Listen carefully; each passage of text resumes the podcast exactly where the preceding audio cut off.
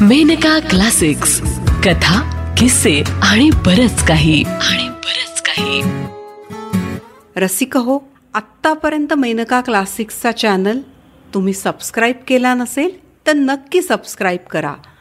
आणि दर मंगळवारी प्रसिद्ध होणाऱ्या कथेचा आस्वाद घेत रहा.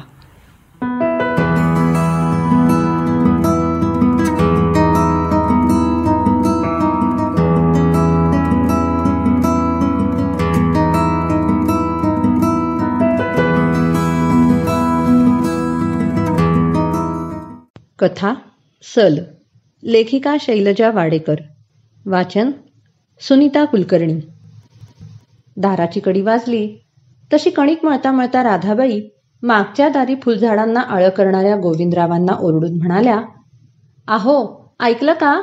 पुढं कोणीतरी आलंय. पाहता का जरा? गोविंदरावांनी गडगडीने हात धुतले. खांद्यावरच्या टॉवेलला हात पुसत त्यांनी दरवाजा उघडला. दारात त्यांची सून कालिंदी उभी होती.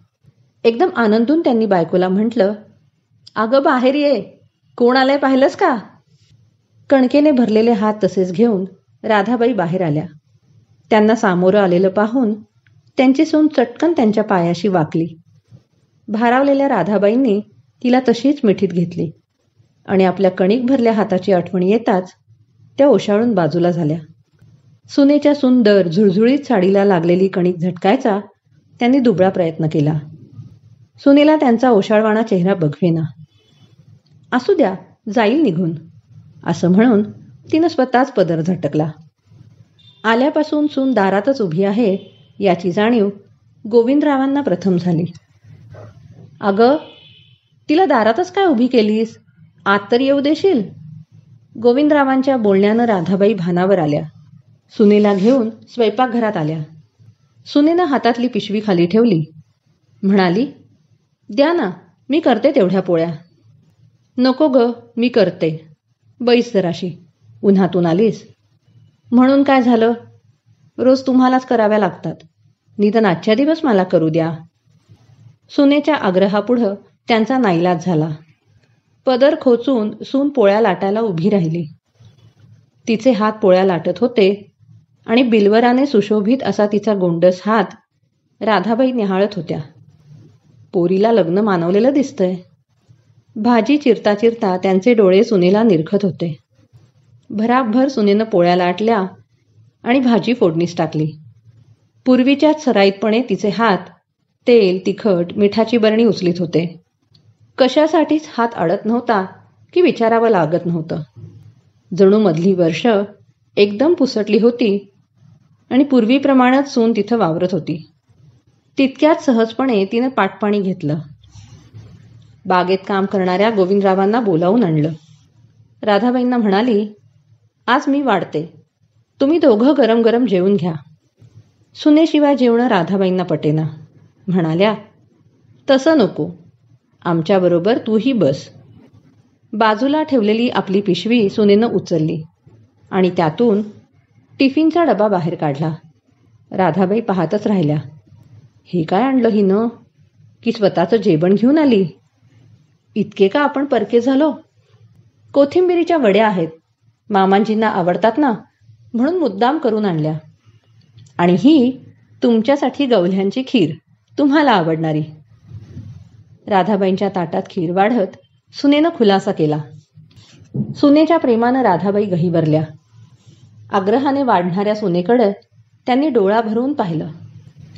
किती सुलक्षणी पोरगी आहे ही? आपणच कपाळ करंट्या म्हणून आपल्याला लाभली नाही. जेवता जेवता त्यांनी विचारलं पण आज अवचितशी आलीस? तुला सुट्टी का आहे? नाही आज मुद्दामून रजा घेतली. का? भात कालवणारा सुनेचा हात थांबला. एक दोन क्षण ती स्तब्ध झाली. खालच्या मानेनंच म्हणाली आज आमच्या लग्नाचा वाढदिवस. राधाबाईंच्या डोक्यात लख्खन प्रकाश पडला. आजचा दिवस कसा विसरलो आपण? सारा भूतकाळ त्यांच्यासमोर गरकन फिरला. त्यांच्या डोळ्यात टचकन पाणी उभं राहिलं. गोविंदरावांचा घासही हातातच राहिला. क्षणभर सगळीकडेच अस्वस्थता पसरली. सुनेचा चेहरा गोरामोरा झाला. डोळ्यात येणारं पाणी थोपून धरण्याचा ती निकरानं प्रयत्न करत होती. एक दोन क्षण कुणालाच काही सुचेना. गोविंदरावांनी चोळबुळ केली आणि राधाबाईंकडे पाहात उसण्या आवाजात म्हणाले अगं हो खरंच की आपण विसरलो बघ. घशाशी दाटलेला हुंका राधाबाईंनी प्रयासानं गिळला. डोळ्यातलं पाणी पदराच्या टोकानं टिपीत म्हणाल्या खरंच ग मला मेलीला कसा विसर पडला कोणास ठाऊक?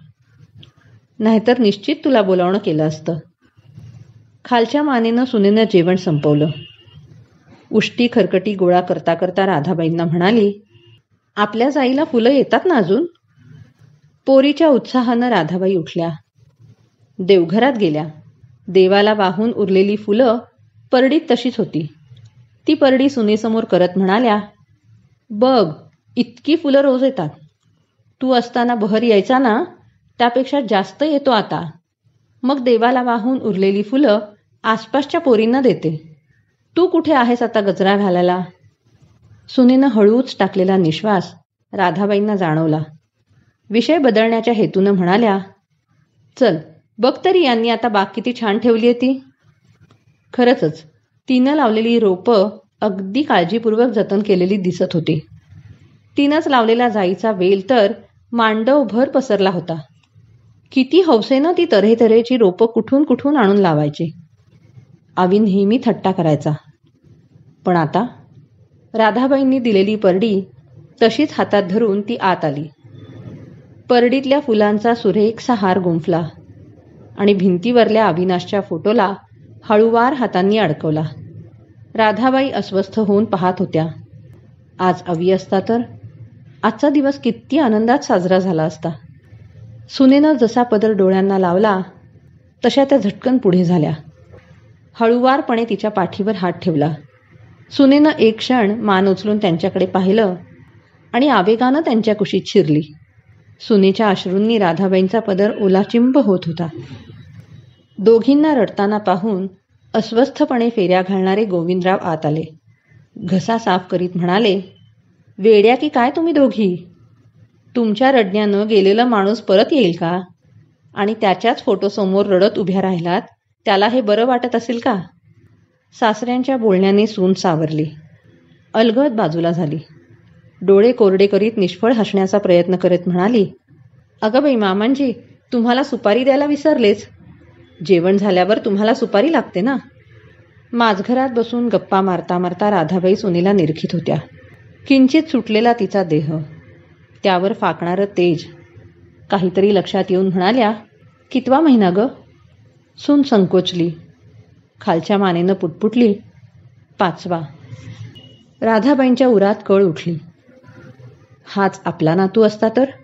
उरलेले दिवस त्याच्याच आशेवर काढले असते. पण आता? किती लांबचं नातं. आपणच तिला दुसऱ्याच्या हाती सोपवली ती नाही नाही म्हणत असताना. आवीची बायको म्हणून किती हौसेनं आपल्या घरी आणली. गरिबा घरची असली तरी गुणी होती म्हणून. आणि पोरही तशीच लागवी निघाली. लेखीप्रमाणे जवळची झाली. पण स्कूटरच्या अपघातात तडकाफडकी अभि गेला आणि आपणच तिचे आईबाप झालो. स्वतःची पोर मानून पुन्हा तिचं दुसरं लग्न करून दिलं. जगानं खूप टोचलं. समाज सुधारक म्हणून हिणवलं. पण तिचं उभं आयुष्य जायचं होतं. आपण काय पिकलं पान? केव्हा गळून पडेल नेम नाही. आपल्या मागं कुणी तिला सांभाळलं असतं? आता निदान कर्तव्यमुक्तीच्या समाधानात तरी डोळे मिटतील. लग्न ठरलं त्या दिवशी तर दिवसभर तिनं स्वतःला कोंडून घेतलं होतं खोलीत. मी नोकरी करून तुम्हाला सांभाळीन. मला दुसरीकडे पाठवू नका. असा तिनं फोडलेला हंबरडा अजूनही त्यांच्या कानात घुमत होता. पण गोविंदरावांनी वारंवार तिची समजूत घालून अखेर तिला लग्नाला उभी केली. तिची पाठवणी करताना आपला कोणता तरी अवयव निकामी झाल्यासारखं त्यांना वाटलं. कितीतरी दिवस त्यांचे डोळे पाझरत होते. सुनेच्या बोलण्यानं त्यांची विचार शृंखला तुटली. भूतकाळातून त्या वर्तमान काळात आल्या. म्हणाल्या स्वतःला जप. फार जड सामान उचलू नकोस. तुझी सगळी तयारी करून ठेवते. दिवस भरताच तुला घेऊन येईन. सुनेला काय बोलावं तेच सुचेना. मांडीवरचा पदर साफसूफ करण्याचा साळा करीत म्हणाली सासूबाईंनी तिथल्याच दवाखान्यात नाव घातलंय. राधाबाई एकदम खट्टू झाल्या. हक्कानं सारं करण्याइतपत आता त्यांचा हक्क राहिलाच होता कुठं? काहीतरी बोलून आलेली अस्वस्थता टाळण्याच्या प्रयत्नात म्हणाल्या घरचे कसे आहेत सगळे स्वभावानं? कुणी तुला काही म्हणतं का? क्षणभर त्यांना वाटलं सुनेनं तिथलं जाच त्रास सांगावा. इथली व तिथली तुलना करावी. मग आपण तिला धीर देऊ. खंबीरपणे तिच्या पाठीशी उभ्या राहू. पण तसं काहीच झालं नाही. सून सांगत होती सगळेजण खूप चांगले आहेत. हे तर खूप जपतात. सासूबाई पण कधीही दुखवत नाहीत. अगदी तुमच्यासारखे आहेत. तुझ्या नवऱ्याला सांगितलंस?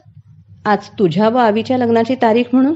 शेवटी न राहावून राधाबाईंनी इतका वेळ मनात डाचत असलेला प्रश्न विचारला. हो त्यांनी आनंदानं इकडे यायला परवानगी दिली. संध्याकाळी तुला न्यायला येईन असं सांगून ऑफिसला गेले. राधाबाई गप्प गप्पशा झाल्या. आपल्या मनात असले विचार आले याची त्यांना लाज वाटली.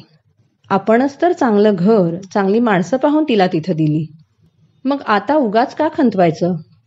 चार वाजून गेले होते. चहा करायला म्हणून त्या उठल्या. पण सूनच लगबगीनं पुढं झाली. तिची ही लगबग राधाबाईंना परिचयाची होती. तेव्हाही सतत अशी भिंगरीसारखी फिरत राहायची. सारं आपण करायची तिची धडपड चालायची. खूप दिवसांनी तिचं बोलणं हसणं घरात भिरभिर फिरणं बांगड्यांचा किणकिणाट. असं घर भरून टाकत होता आणि राधाबाई हा सारा नात कानाच्या संपुष्टात साठवून घेत होत्या. संध्याकाळ उघडली. दाराशी स्कूटर वाजली तशी त्या भानावर आल्या. लगबगीनं पुढं गेल्या. कालिंदीचा नवरा तिला न्यायला आला होता. त्याच्या बोलण्यानं हसण्यानं सारा दिवाणखाना भरून गेला होता. त्यांना पुन्हा आवीची आठवण आली. सुनेनं आपली पिशवी उचलली तसं राधाबाईंच्या काळजात हल्लं. कुंकवाचं बोट तिच्या कपाळावर टेकवताना त्यांचा हात उगाच थरथरला. नमस्कारासाठी वाकलेल्या सुनेला त्यांनी तसंच वर उठवलं. एक क्षण तिच्याकडे डोळे भरून पाहिलं. डोळ्यातली आसवं पापणीच्या कडेला लोटीत बळेच हसत म्हणाल्या अशीच येत जा अधूनमधून. तिला पोचवायला त्या दाराशी आल्या. सून अलगदपणे स्कूटरच्या मागे बसली. स्कूटर चालू झाली. निरोपासाठी सुनीचा हात हल्ला. राधाबाईंचा हातही यंत्रवत वर झाला.